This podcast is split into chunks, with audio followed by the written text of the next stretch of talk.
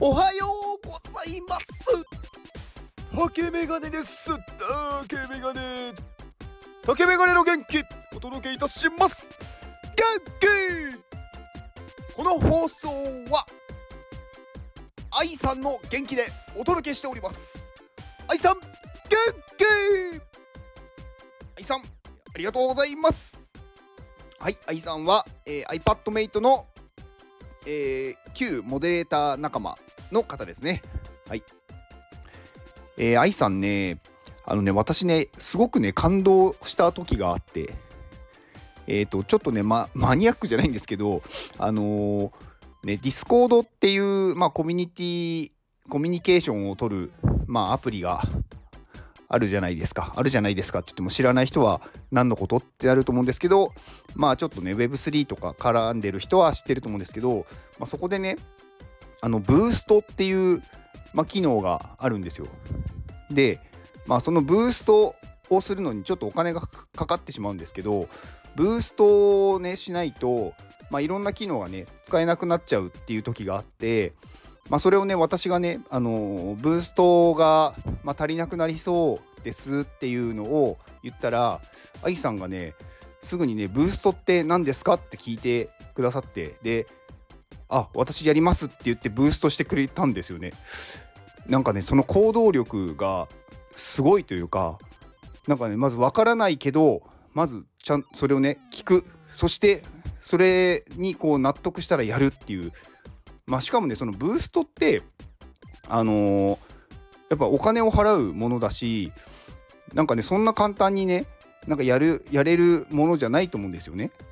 だから本当にそのプロジェクトとかそのコミュニティが好きというかねそういう、うん、貢献したいとか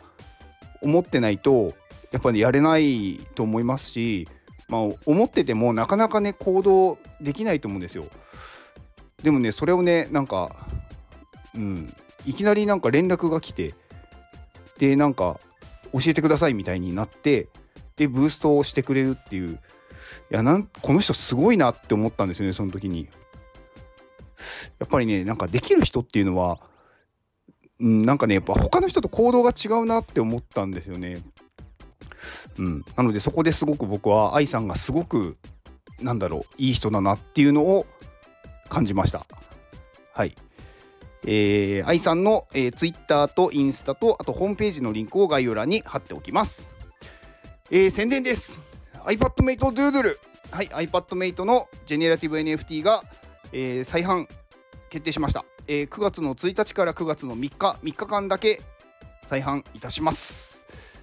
iPadMate に入りたい方はぜひご購入をお願いします。えー、Discord のリンクを概要欄に貼っておきます。えー、今日は今日はねなんか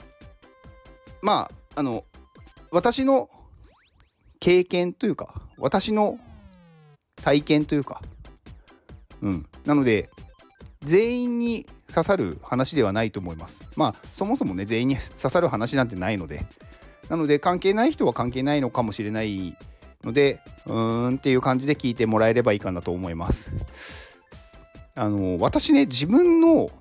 能力がすごく低いっていうことを結構自覚してる方だと思うんですよ。あのー、でもね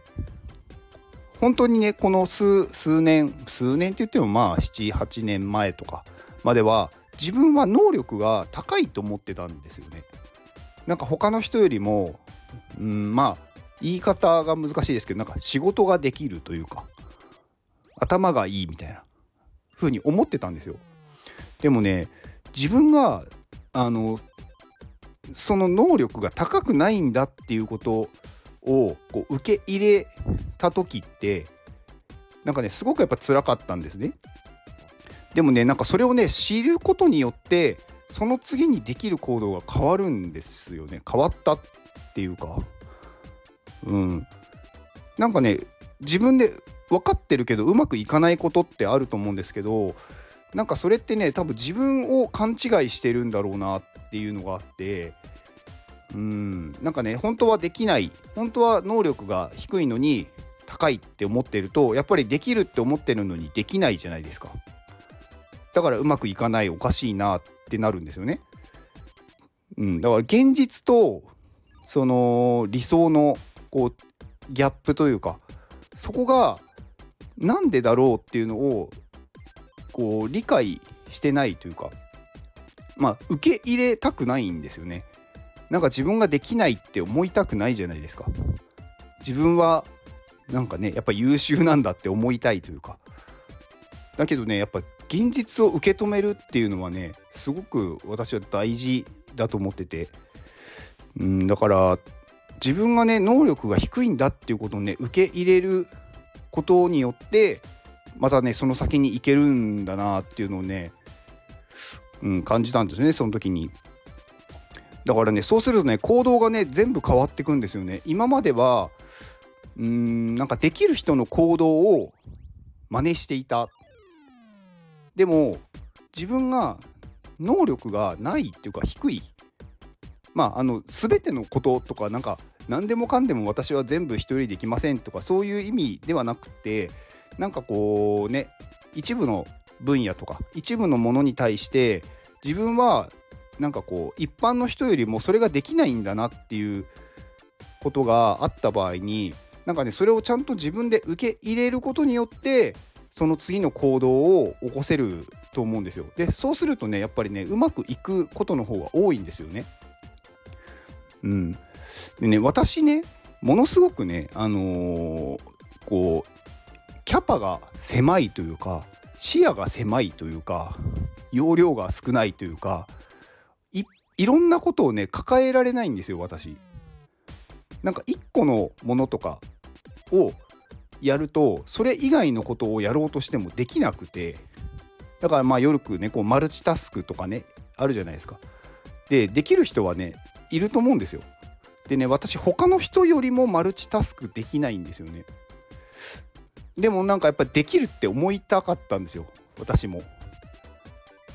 でもねうまくいかなかったんですよね。でやっぱり失敗というかねうんなんかいやそんなはずはないっていう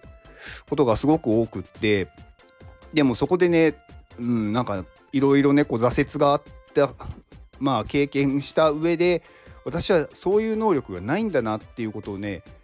こう本当に自分でこう受け入れた時にやっぱり行動を変えたんですよね完全に。できないんだったらもうやらないっていう選択肢を取るしかなくって。うん、だから自分は何だろうそれができないんだからそれをできる環境にしちゃダメなんだって思って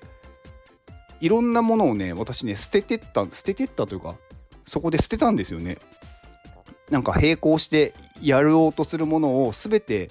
平行じゃなく一列に並べるっていうんですか？こう順番に。だからできないものはもう捨てるっていう選択を取ったんですよね。まあ、それによってやっぱり1個のものを集中してやれるのでなんかこうねうまくこういけるようになったというか。うん、だから結構ね自分の能力をなんかねある程度客観的に把握するっていうのはなんかすごくなんかこう辛いというか受け入れがたいんですけど知った方がうまくいくよっていうことなんですよね。まあなかなかねこううまく伝わらないんですけどねまあその人によって何がねうまくできるとかね得意とか苦手とかあるんですけどそれってやっぱり今現実がどうなってるかっていうのと自分はどう思ん自分のそのなんだろう。自分は自分のことをどう見ているのかっていうところの差なんですよね。なんかこうやればできるやればできるっていうのは確かにそのやればできるっていうところはあると思うんですけどそれはねまあいろんな部分で言えるわけで、うん、でもねこうやれやれなんて言ったらいいんだろうな。あのやってもうまくできないことを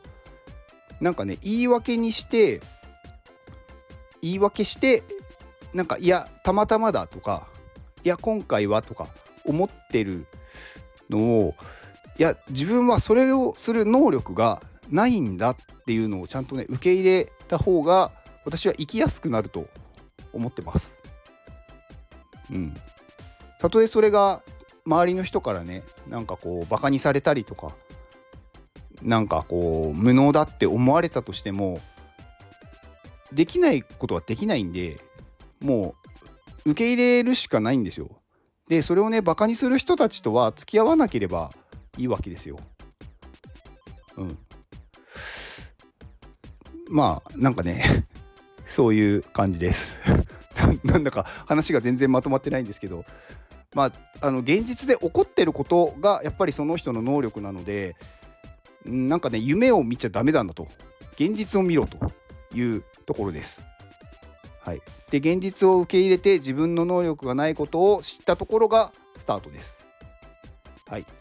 以上です。ではこの放送を聞いてくれたあなたに幸せが訪れますように。行動の後にあるのは成功や失敗ではなく結果です。だから安心して行動しましょう。あなたが行動できるように元気をお届けいたします。元